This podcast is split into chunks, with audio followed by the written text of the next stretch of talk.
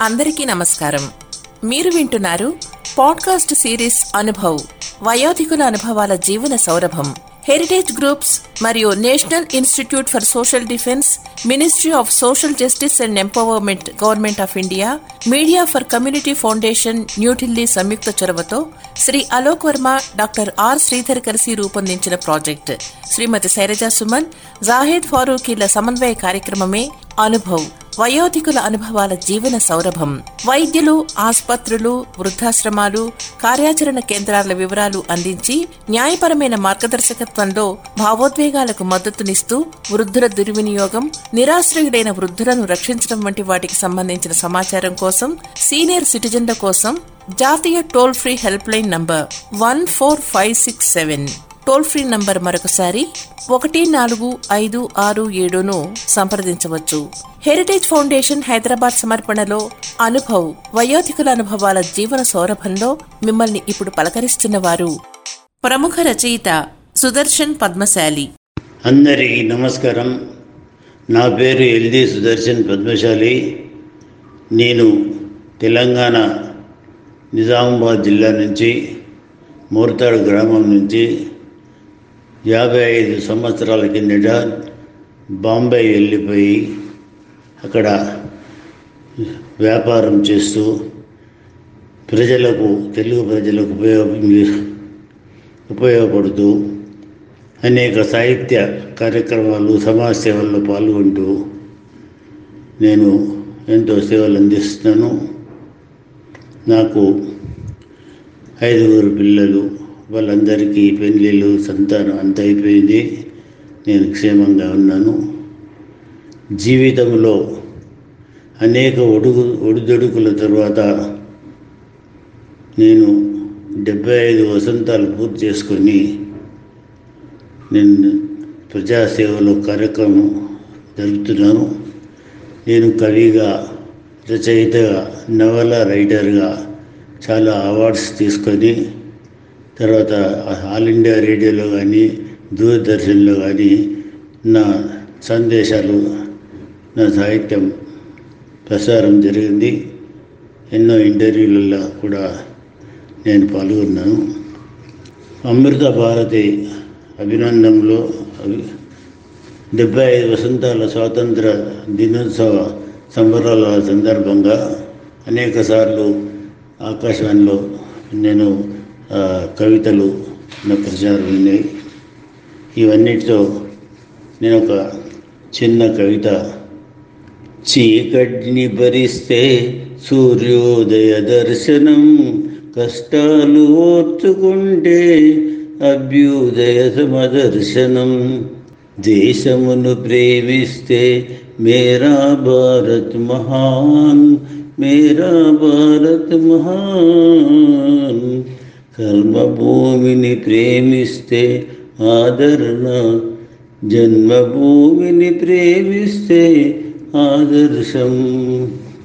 సంస్కారం రక్షిస్తుంది సమయస్ఫూర్తి బతికిస్తుంది. అనవసర వ్యక్తులతో సమయాన్ని అనవసరంగా సంపాదనను వృధా చేయకు. ఒకసారి బాల్యం నెమరు వేసుకో వృద్ధాప్యంతో వృద్ధాప్యంలో పసిపిల్లల లాంటి అమ్మ నాన్నల చిరునవ్వుల బాధ్యత మనదే అని తెలుసుకో. అపార్థాలు ద్వేషం దరికి రానివ్వకు.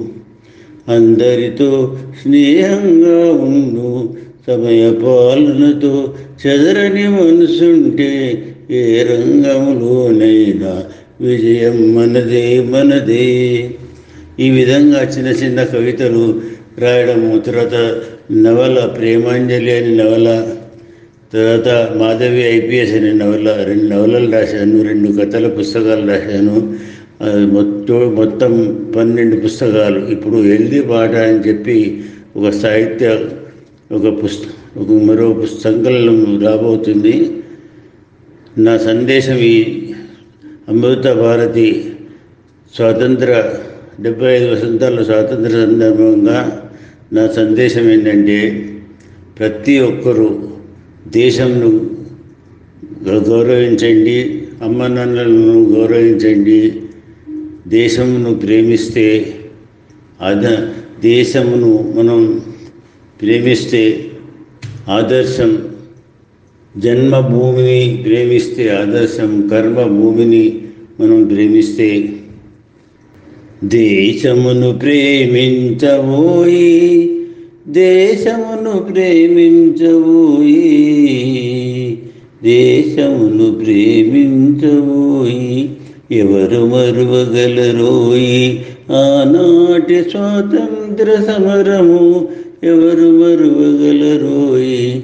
ఆనాటి స్వాతంత్ర సమరయోధులను ఎవరు మరువగలరోయి? ఆనాటి స్వాతంత్ర నినాదములను ఎవరు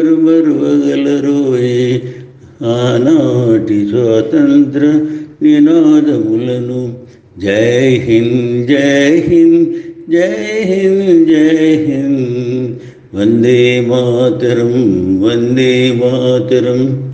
ఈ విధంగా ఆనాడు మన స్వాతంత్ర సమరయోధులు మనకు గాంధీ నెహ్రూ తిలక్ సుభాష్ చంద్రబోస్ మన చంద్రశేఖర్ ఆజాద్ భగత్ సింగ్ వీళ్ళందరూ ఎందరో మహనీయులు త్యాగం చేసినటువంటి శ్రమ పడినటువంటి ఇది మనకు స్వేచ్ఛ స్వాతంత్రం జీవితం కల్పించినటువంటి అందరినీ గుర్తు చేస్తూ డెబ్బై ఐదు వసంతాల్లో నేను అనేక కష్టాలు పడి ఎన్నో కష్టాల కోర్చురు ఎవరు కష్టాలు కోర్చుకుంటారో వాళ్ళకే జీవితం బాగుపడుతుంది. అదే అందుకే మన భారతదేశం ప్రపంచంలో ఆదర్శంగా నిలిచిందనంటే ఎన్నో ఒడిదుడుకులు మన దేశంలో ఎన్నో భాషల మనుషులు ఉన్నారు ఎంతో మంది ఎన్నో మతాల వారు ఉన్నారు అయినా కానీ మనం అందరం కలిసిమెలిసి ఉండి రక్షి దేశంలో దేశమును ప్రేమిస్తూ దేశమును రక్షిస్తున్నాము. అందుకే ప్రపంచంలో మనం ఎంతో ప్రగతి చెందాం. ఇవి తలమాణిక్యంగా ప్రపంచానికి ఆదర్శంగా నిలిచినటువంటి వేదభూమి భగవద్గీత మన పురాణ గ్రంథాలన్నీ కూడా మనకు భారతీయ సంస్కృతి ప్రపంచంలో ఎంతో పేరుగాంచింది ఇట్లా కాబట్టి ఈ అవకాశం ఇచ్చిన ఈ మన నిర్వాహకులకు ధన్యవాదాలు. ఎల్డి సుదర్శన్ పద్మశాలి బొంబాయి.